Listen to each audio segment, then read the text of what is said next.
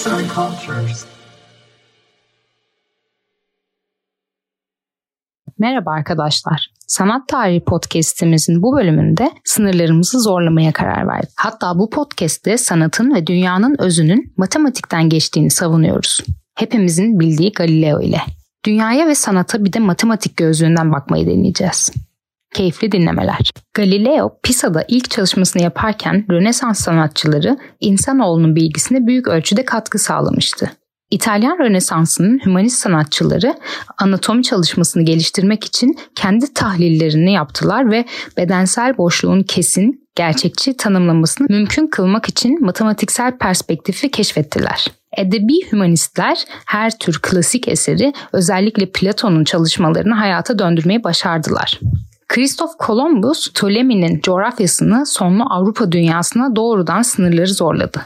Kısacası insan bilgisinin sınırları hızlı oranda genişledi. Dolayısıyla Galileo zamanının İtalyan sanatçılarının bilimin kendisini yarattığı yeni keşiflere hoş bir şekilde hatta coşkuyla karşılık vermeleri sürpriz değil. Galileo'nun teleskopunun en son keşiflerini bir araya getiren sadece iki yıl sonra 1612'de resmedilmiş olan Assumption of the Virgin'in kendi versiyonu Galileo'nun Siderius Nancius'unu basan Kigoli Galileo'nun arkadaşıydı. Kigoli'nin resminde tıpkı Galileo'nun sadece birkaç yıl önce kendi kalemi ve mürekkebiyle çizdiği gibi teleskopla görünüyormuş gibi resmedilen Meryem'in ayaklarındaki ayın yaklaşımına dikkat etmenizi öneririm. Matematik doğanın dilidir. Kapanışta Rönesans sanatsal gerçekliğinin çeşitli dallarını özellikle Galileo'nun hızlandırma üzerinde deneyleri ve atış hareketi analiziyle Brunelleschi'nin perspektifinin keşfini nasıl bir araya getirebiliriz? Rönesans sanatçılarının asıl itibariyle matematiğin sağladığı kısmen matematik ve yeni perspektif sayesinde yeni bir dünya aramaları açıktır. Galileo sadece bu perspektifi değil, aynı zamanda etkilenmiş olduğu filozoflardan da felsefik bir fikir miras almıştır. Yani algıladığımız dünyanın altında yatan gerçeklik temelde matematikseldir. Bu tam olarak Riccioli'nin fiziksel dünyanın fıtri, ana matematiksel karakteri konusunda hata yapmamak için dünyayı matematiksel ilkelere, sayılara, ağırlıklara ve parmaklarının üzerinde açıkça yazan ölçülere göre yaratan Tanrı'nın elinin çarpıcı betimlemesini yapılan noktaydı.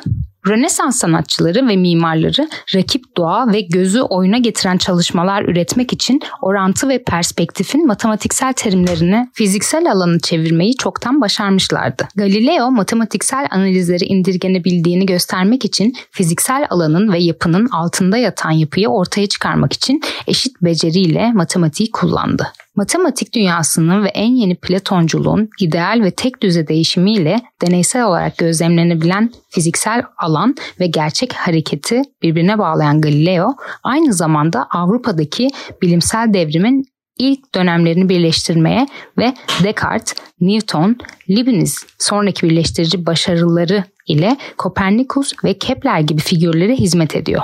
Böylece çok doğrudan bir şekilde sadece Rönesans perspektifinin sanatını kolaylaştırmayan aynı zamanda Galileo'nun doğanın yeni bilimi için anahtar olan da matematikti. Her iki nedenle fiziksel gerçekliğin özü temel matematik ilkelerine indirgenebilen terimlerde anlaşıldı.